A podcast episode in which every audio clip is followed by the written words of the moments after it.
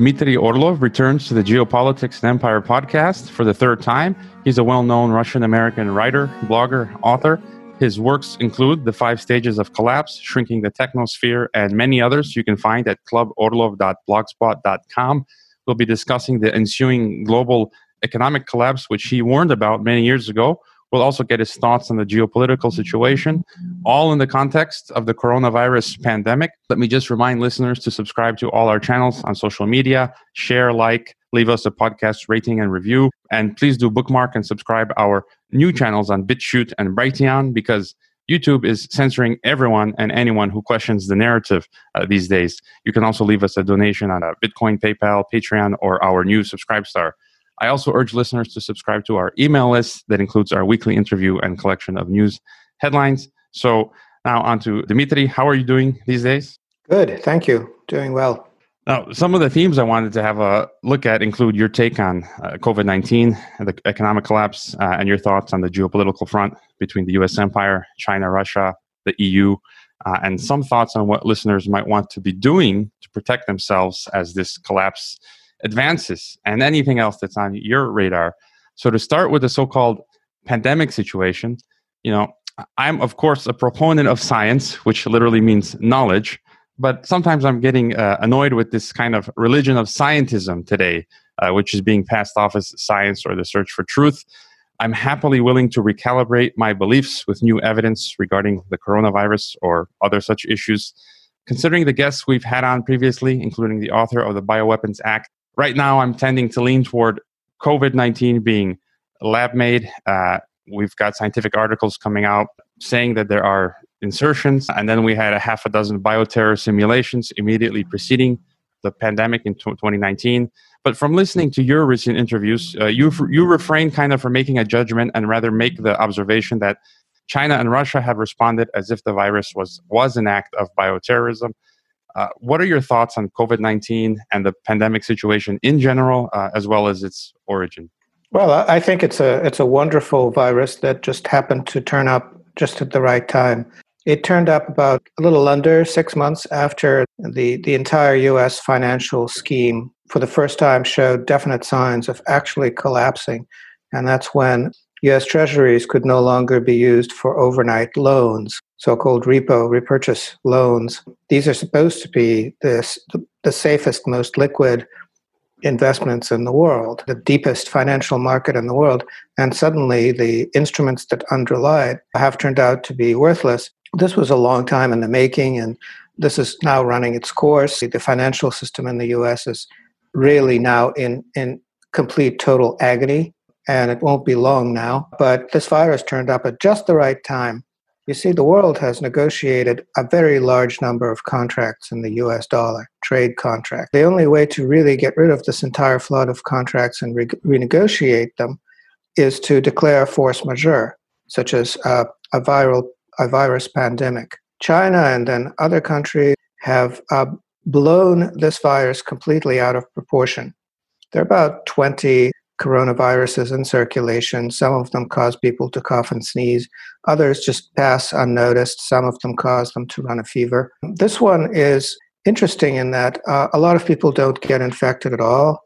A lot of people get infected but don't know it. Some number of people get infected and cough and sneeze for a few days and maybe run a little bit of a fever. Diabetic, obese, patients with high blood pressure, most of whom are over 80 years old, for them, it it kind of just kills them. So it it really if if you tried to invent a virus that would make a country younger, healthier, and more competitive internationally, this would be it.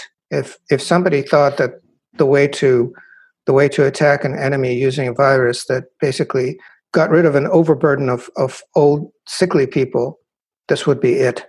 So that that's my piece of evidence that as a bioterror attack, this is just downright stupid. But overall, it gave politicians a great deal of cover in general so that they didn't have to take responsibility for the, for the commercial collapse that had been building for most of the previous year. If you look at the industrial output of a country like Germany or, or a country like Japan, those are the big two, they have been declining continuously. It's hard to say what's what's going on in the United States. It it supposedly has a large economy. Well, not anymore. Now it's down by a third, but it, it was supposed to have had a large economy, but uh, most of that was was just like um, you know Americans overcharging each other for services. So it didn't really add up too much. And so there isn't much to say about US industrial production. There just wasn't much of it. But overall, it gave politicians a great deal of political cover for the time being. Of course, that's not going to last forever. And it's interesting you mentioned this force uh, majeure. The first politician that I've noticed actually used this term was here in Kazakhstan. President Tokayev, I think just a week or two ago, I was reading in the English uh, language Kazakh news, actually used that term, uh, force uh, majeure, for what's happening here in Kazakhstan. So maybe we'll start hearing other states use this term uh, as well.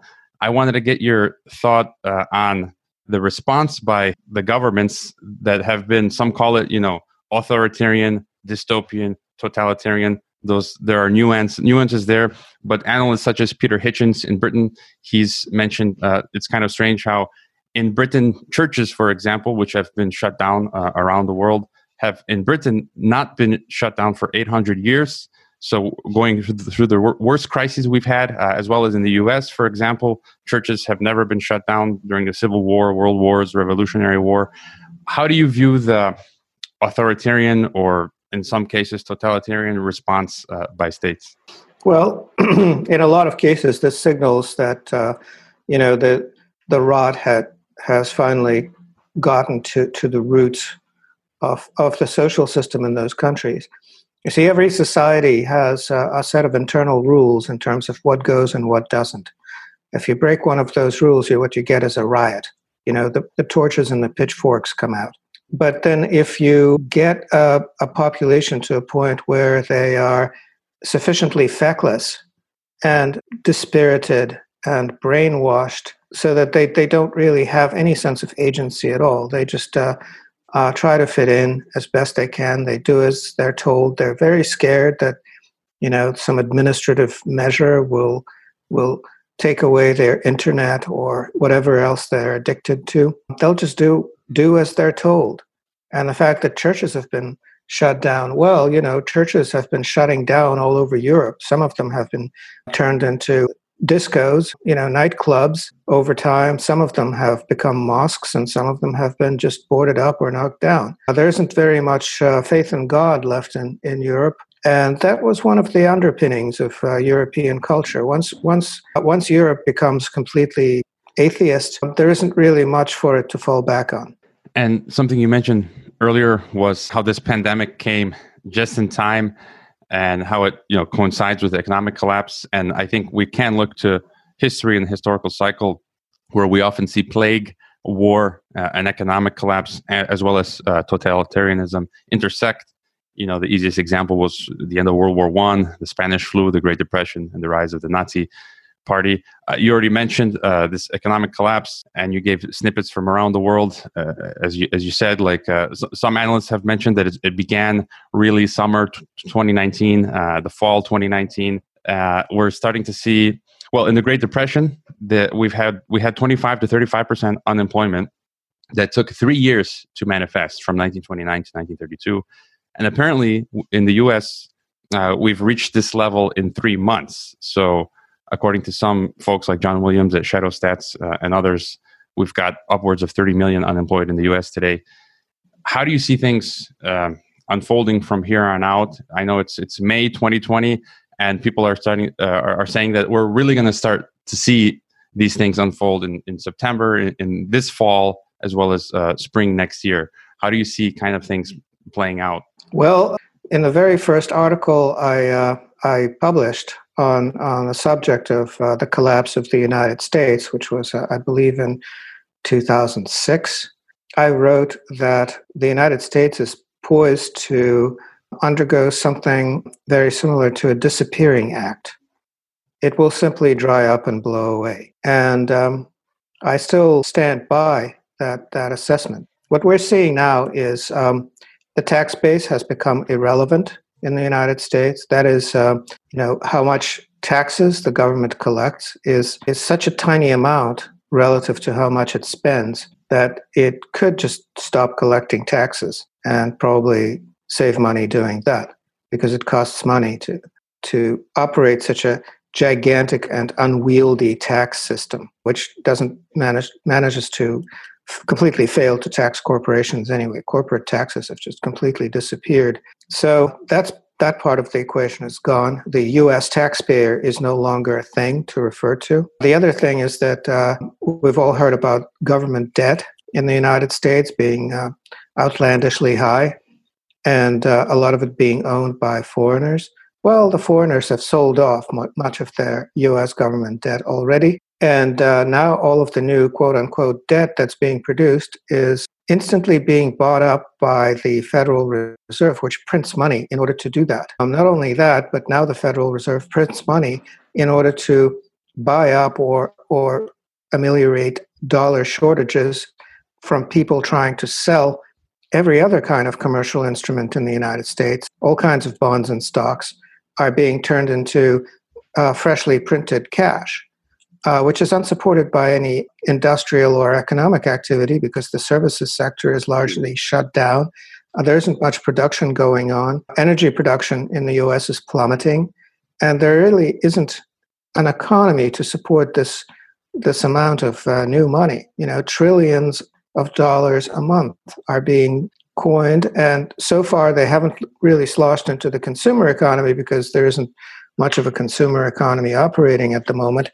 But the moment they try to start it up, it'll turn out that there's too much money for the amount of uh, of product that has been produced that is available. At the same time, uh, trade relationships with uh, major U.S. exporting countries such as China are being wrecked. The Chinese are becoming adverse to trading with the US, and, and Americans are kind of being brainwashed into not buying Chinese product. So if you look at what was ab- available in, in, in the US before the coronavirus, it was all Chinese made stuff. And if that disappears, then you have lots and lots of dollars and, and uh, you know, nothing to, to buy with those dollars. And, and the, the way I, I want people to, to sort of uh, internalize this problem is you know, it used to be that you came with your uh, your bucket of U.S. dollars and, and got whatever you wanted, and it's not like you'll you'll come with your bucket of dollars and not exactly get what you wanted or get less. It's more like you'll get punched in the face. It's more like people just won't accept your money at all. And uh, I don't know how long that'll take, but my feeling is it could take as little as the rest of this year it's it's really it's going fast. It, it this printing press agony, you know, it, it can't last forever. It it can't go on for years. Once once a system gets into this mode where we'll print all the money we can because that's all we know how to do anymore, it's almost over. I'm guessing that's one of the reasons you left uh, the U.S. for Russia some years ago. Uh, I did the the same as well many many years ago. Uh, so effectively, would you say the U.S. now in 2020 is sort of entering its 1990s Soviet Russian collapse moment? And do you see some kind of later on some type of civil war or even what we're seeing now in Ukraine, this uh, secessionist type movements, uh, as we've seen like Donbass, the fighting, and, and Crimea? Uh, do you think we'll start to see at least more push or t- towards this sort of thing? Well, I, I don't think uh, I don't think the political system in the U.S.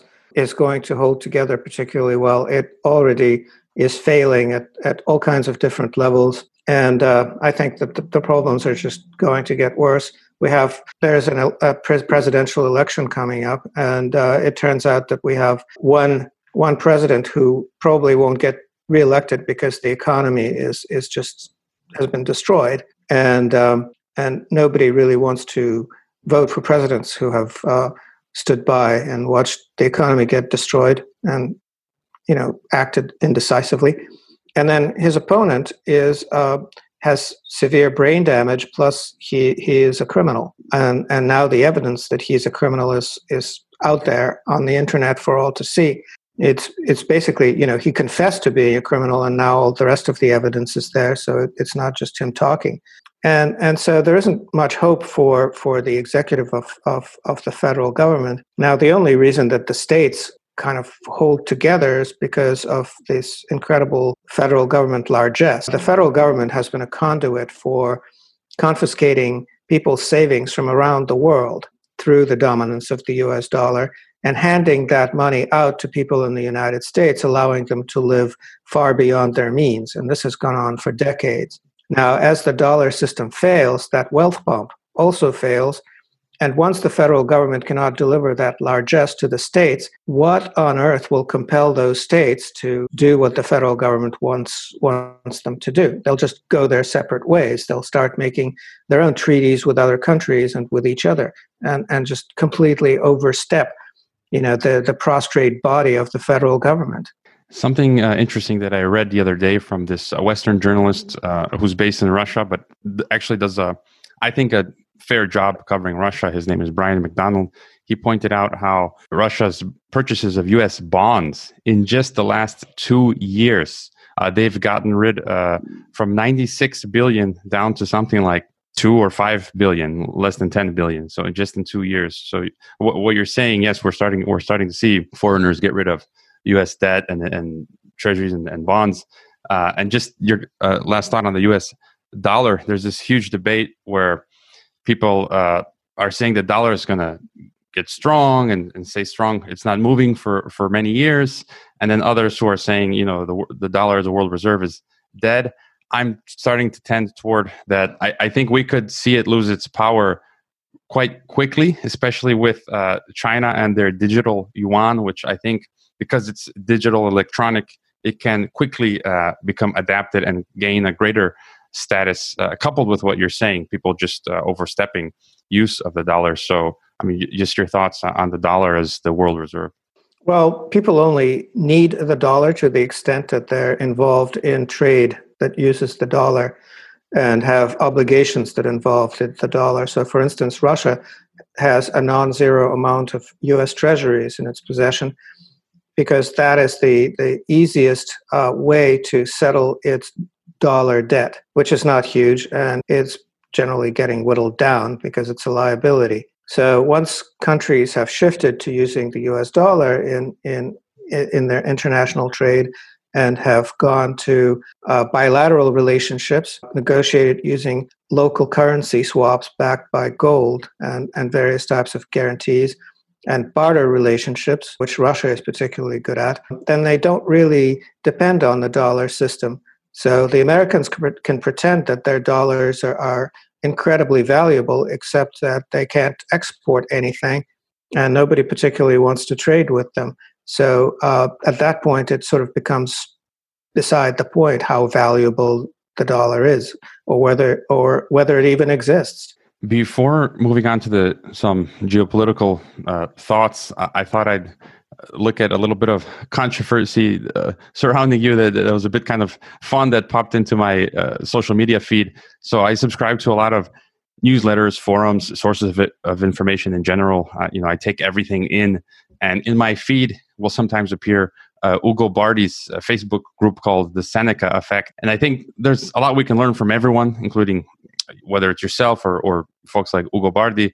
But uh, a thread appeared in my feed discussing you, Dmitry Orlov, where they were kind of saying how you've flipped the script or gone crazy, referring to your position on the theory of man-made global warming, uh, which has been rechristened as the theory of climate change. I find it amusing that instead of polite discussion, folks always resort to ad hominem attacks. I'm all for the preservation of the environment and getting after polluting corporations. Uh, I personally never saw the science and data to substantiate the theory of man made uh, global warming. Uh, but what's your take on the ecological a- aspect of the collapse, um, the climate change movement? And I don't know if you uh, were aware of, of that comment uh, about you. Uh, what are your thoughts on the folks who aren't happy with your position? Well, you know, it's sort of like um, what would be a comparison when when dogs are not brought up right, they're abused, or or they they, they just uh, uh, they don't have a, a, an owner of the breeds that require you know an alpha male to be part of the pack. they just kind of go off. You know, their their personalities get warped in a particular way, and then there's nothing to be done about them except to put them down. As sad as that sounds, and that sort of goes for a lot of. Uh, people in the West who have bought into this uh, liberal dogma, whether it be uh, concerning gender relations or whether it's uh, concerning environmentalism they just cannot be disabused of the of the notions that have been inserted into their their heads uh, by people who are basically into population control and don't want humans to breed. A lot of the people in power in the West right now are in the camp of people who just really don't want humans to breed anymore. Uh, they want to replace them with robots or whatever, but they're just like not not into having to deal with more generations of uh, of uh, children. So there's really nothing to be done about them. There there's no convincing them, and I'm not surprised that you know they have bad things to say about me because I have even worse things to say about them. So we're even. As far as um, as far as global warming, I was actually kind of uh, going along with the story until I started doing a bit of my own research uh, mostly based on Russian sources, because the Russians, they, they, they, the Russian scientists, they don't have any specific allegiance to these Western institutions that have been pushing these ideas. And so I discovered, for instance, that the, the ocean warming is, is not being caused by atmospheric warming at all, because it's happening throughout all of the layers of the ocean. And deep ocean probes have proven that. So the ocean is warming from below, not from above what does that tell you? It tells you that the nuclear reactor that's at the center of of uh, of the planet um, has kicked up a notch. It's pr- producing a bit more heat at the moment, and it's causing the oceans to heat up and swell, and that. Uh, that that's causing ocean level rise. So that's one discovery I made, and the other discovery I made is that if you look at the, the solar output, it's actually lower. So it doesn't really explain uh, global warming at all. We're approaching a solar minimum uh, and and the planet should be getting colder by all rights. If you consider the greenhouse effect, which is driven by solar radiation. Another thing I discovered is that all of these predictions on uh, ocean level rise, flooding, flooding various continents and, and continental shelves, well, the rate at which it, it's happening uh, will be such that seismic activity will compensate for ocean level rise and and uh, most of the continents will stay exactly where they are. The coastlines will stay pretty much exactly where they are. So that's just a false argument. So what we've been exposed to is a barrage of misinformation. All of the all of it politically motivated. All of it to convince us that we should start behaving differently, as opposed to dealing with real problems having to do with uh, various types of pollution and environmental destruction, which we are not really told very much about unfortunately, and so we don't do very much about them. Yeah, I, would agree with you. I, I taught some years ago, I was given a course called Environment and International Relations. I examined both sides and I, I just couldn't see uh, the data. And I think we're, as you say, we're entering a phase of cooling because, you know, the, the, the solar minimum. And I think we can see that. We recently had a cold spell all around the world uh, just a few weeks ago. Uh, and I agree with you. It's it's got more of a it's uh, based in ideology and politics, not uh, science. So, but it's it's not just ide- ideology and politics. It's also a bunch of swindles. Uh, so, for instance, uh, because global warming is supposed to be caused by carbon dioxide, people invented these carbon credits and made them tradable. So now there's this fake financial market. Uh, and also, they've plowed lots and lots of taxpayer funds into wind generators and solar panels, which, first of all, don't work, and secondly, they, they kill they kill power grids.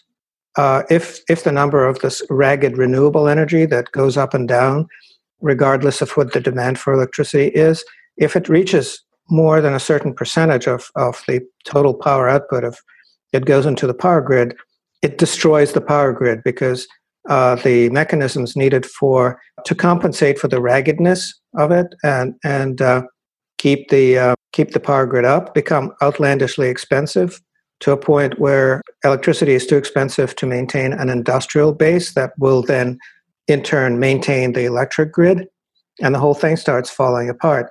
Uh, Germany has uh, kind of gone almost all the way to that precipice and walking back. Western Australia is more or less at that point. The UK has gone in that direction pretty far. But basically, anytime anyone tried to run this experiment, it's been a failure. Luckily, I don't think now that you know there's there's uh, there's so much uh, uh, economic upheaval. I don't think anybody is going to be building any more wind generators or solar panels. I think that's going to be kind of just like abandoned as a failed experiment now. I would agree with you. And uh, moving on to the geopolitical front, just wanted to get your thoughts on the U.S. empire, who's continued to poke at Venezuela, Iran, Syria, North Korea, perhaps not so much lately, uh, but they have been pressing on Taiwan, South China Sea, and the South Pacific front. I, I, recall interviewing not too long ago the former Chatham House director, Victor Bulmer Thomas, who believes the U.S. empire is in retreat uh, other experts I've interviewed believe the U.S. Uh, will retain its stature. Uh, what are your thoughts on military conflict and the U.S. empire? Well, I think that this coronavirus pandemic and the response to it are sort of uh, a way of not fighting World War III. Basically, it's you know it's, it's just kind of like a a way of various countries, China uh, foremost amongst them, of standing up and, and shouting "boo" as loudly as possible and then watching who dies from a heart attack. And then if your enemy dies from a heart attack, then you don't have to fight a war with them, obviously. And so uh, the United States and Western Europe are now basically down with a heart attack, and there will be no World War III. If, if, you, if you think that under current conditions, NATO will somehow rally and organize against a military threat, not that there won't be a military threat, threat there may be one, and maybe uh, tiny, and yet it will uh, deal the US and, and NATO uh, an absolutely humiliating military defeat from which it will be unable to recover. So that, that may be the plan for World War III. You know, not a bang, but a whimper. You know, it's like uh, throw a war and, and see who shows up. And if nobody shows up, well, it's over. So we've looked at the U.S. Uh, and then uh, let's go over to where you are uh, in Russia. Uh, how do you see Russia today? And then also, what are your thoughts on the constitutional changes that were, or, or the vote for constitu- constitutional changes that were supposed to happen in April in Russia but have been postponed? Uh, whether P- Putin will remain as president beyond 2024? Well, uh, taking them in reverse order, what will happen after Putin is more Putin because he's built a, a very successful political system. And it, he has built it around himself and, and his personality. A lot of that has to do not with the mechanics of power in Russia, but with um, the, the egregore of the Russian leader, if you will. Uh, Russia is a country that has to have a political center focused on uh, an individual that has been a historical pattern for the past thousand years, and I don't think the next thousand years will bring any changes. So that that's not a surprise at all.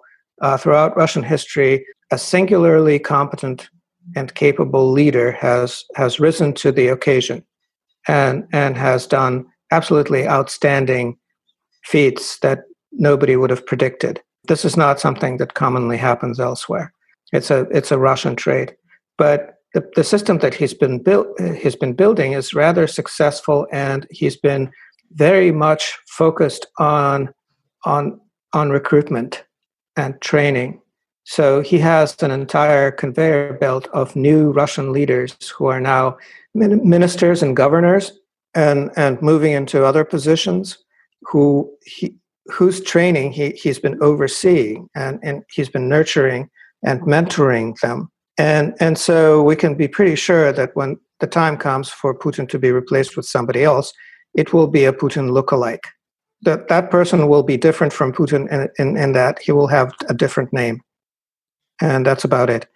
So those people who think that they can somehow reform Russia from the outside by getting people to vote for some alternative candidate who will basically do their bidding as opposed to the bidding of the Russian people, that seems really unlikely because uh, you know what the Russian people have experienced since uh, since the year 2000 has pretty much convinced them that that what they have now works much better than what what came before. uh, there are still some people, kind of the 1990s mold people, who who who are still active in in Russian politics to some extent. But the reason they're active in Russian politics is because of Western grants. No other reason. They're getting bits of money, and once that money dries up, which it probably will eventually, then they will basically go back into the woodwork and will never be heard from again. I'm pretty sure that that will happen. As far as the uh, changes to the to the constitution, a lot of that is is pretty much overdue. The idea of Russia being a social state that produces that that provides guarantees to its people, as opposed to this Western rights-based rhetoric, actual social guarantees of of uh, being able to have decent living conditions, that appeals to a lot of people in Russia. Uh, the idea of of Russia being Russia populated by Russians speaking Russian is also something that uh, people look forward to seeing it enshrined in the Constitution.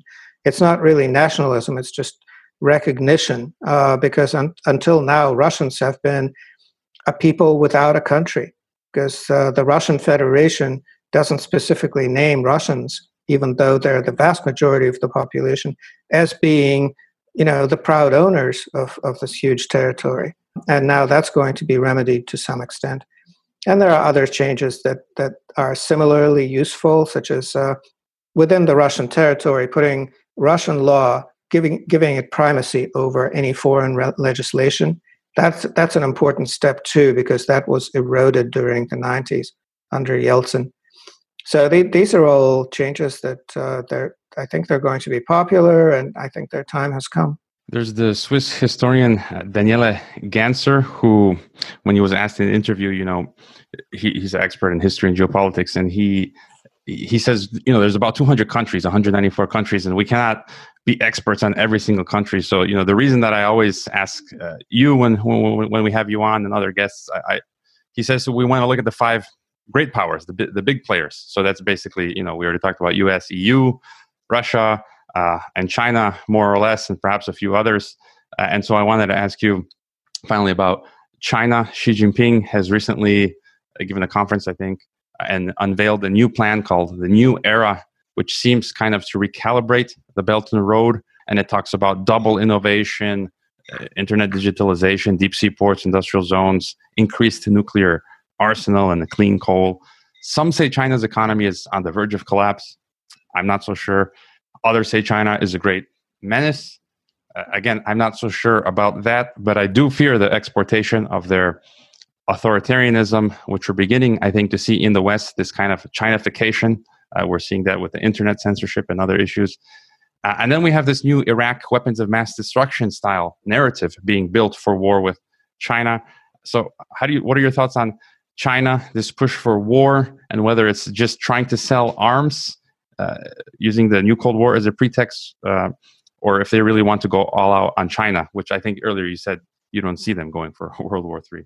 Well, I, I see it as a kind of a, a, a battle not barely worth watching because on the one side you have the U.S., which is basically uh, uh, crawling to battle with a sucking chest wound, and on the other side you have China, which is really working hard to you know, to fight its urge to just basically curl up and go to sleep. Because um, China doesn't need the US. It doesn't need to be afraid of the US. It just needs to stop trading with it. It needs to somehow isolate its economy and its trade routes and relationships away from the US, from the contagion. And the historical urge that China has always had when things are good, as they are now, is to self isolate and I hope that this doesn't happen again because the outcome for China uh, is usually tragic in the end. Isolation really doesn't work. I don't think that's going to happen this time because now Russia and China are working in tandem, and, and China does have a lot of uh, uh, strong relationships with uh, other countries around the world. So I think it'll it'll be able to to get through it. But I think what Xi Jinping has been saying recently is basically, um, you know, because he, you know, he's saying things because he has to say something, not because it means a whole lot. Everybody knows that we're just going to muddle through this period. There's no chance that Russia will just suddenly collapse like the U.S. is collapsing. because China actually has an economy, like a real economy of of uh, things that that it can produce that people will want to buy, that people need. If you look at uh, all of the maintenance materials that the world uses, all of the spare parts for all sorts of industrial installations that that have to keep running, simple ones like you know pumps, water pumps. How many of those are made in China? You know, how how many um, transformers, electrical transformers, are made in China?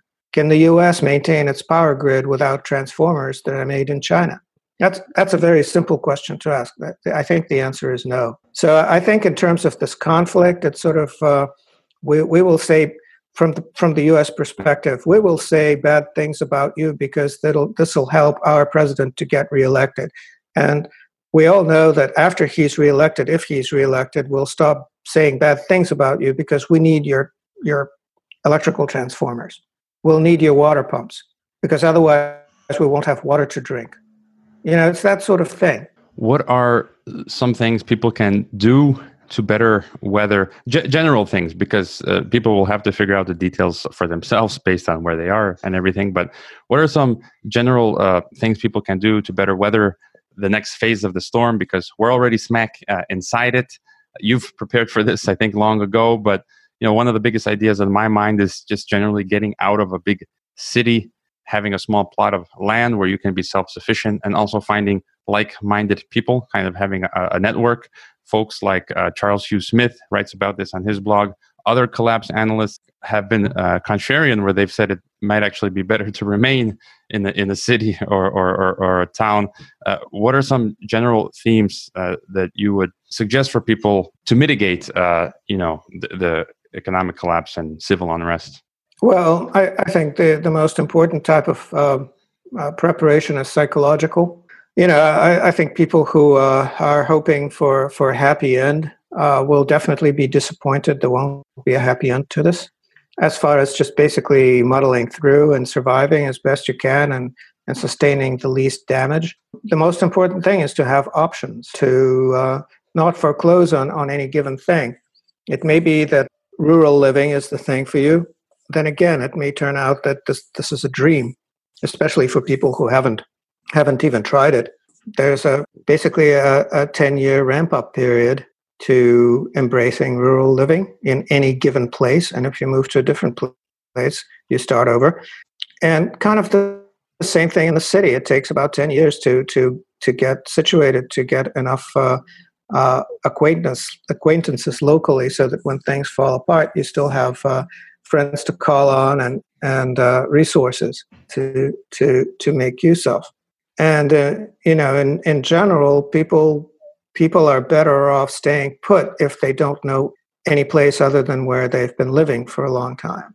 Because in a risky situation, uh, the worst thing you can do is increase your own risks. You know that that makes obvious sense. So whenever you move, there are risks that you'll get into trouble because you because of just ignorance of the local situation. If things are fine, you know, if everything's going swimmingly and you're welcome wherever you go as long as you have some spending money, then you'll you'll make it through. But if things are disrupted and and unsafe, the security situation isn't particularly good, and you arrive in a place that you, you where you don't have any local connections and aren't aren't familiar with how things work, then you'll end up in a lot of trouble almost instantly because risks have this way of multiplying. You don't want to multiply too many risks together at the same time. Apart from what we've covered. Uh, is there anything else you'd like uh, to mention? Uh, you know, something that's been uh, on your mind, some issue that you've been writing or, or thinking about? Well, at some point in the past, I said that when when uh, you know when my message goes mainstream, you know, grab the the shotgun and and the the duffel bag of of ammo and spam and head for the hills. And uh, I don't think my message will go mainstream because the mainstream is very much opposed to messages like mine. But circumventing mainstream media, which are no longer relevant in any case, in my opinion, um, I don't know too many people who even pay attention to it anymore. My message is definitely getting a lot more reach and getting louder. And I, I, I can tell from the, the, the, number of subscribers I have and just the, the amount of reach that, that I'm having. Um, not, not specifically in the US or even in the English wor- English speaking world, but internationally, it's definitely getting out there. So, as a predictor of how badly things are going, my popularity predicts that things are going pretty badly. Yeah, I've I've noticed that with uh, even folks that I know uh, in my circle who come from the more Western liberal perspective, as you as you mentioned, the English speaking world, they're largely kind of clueless as to what's happening.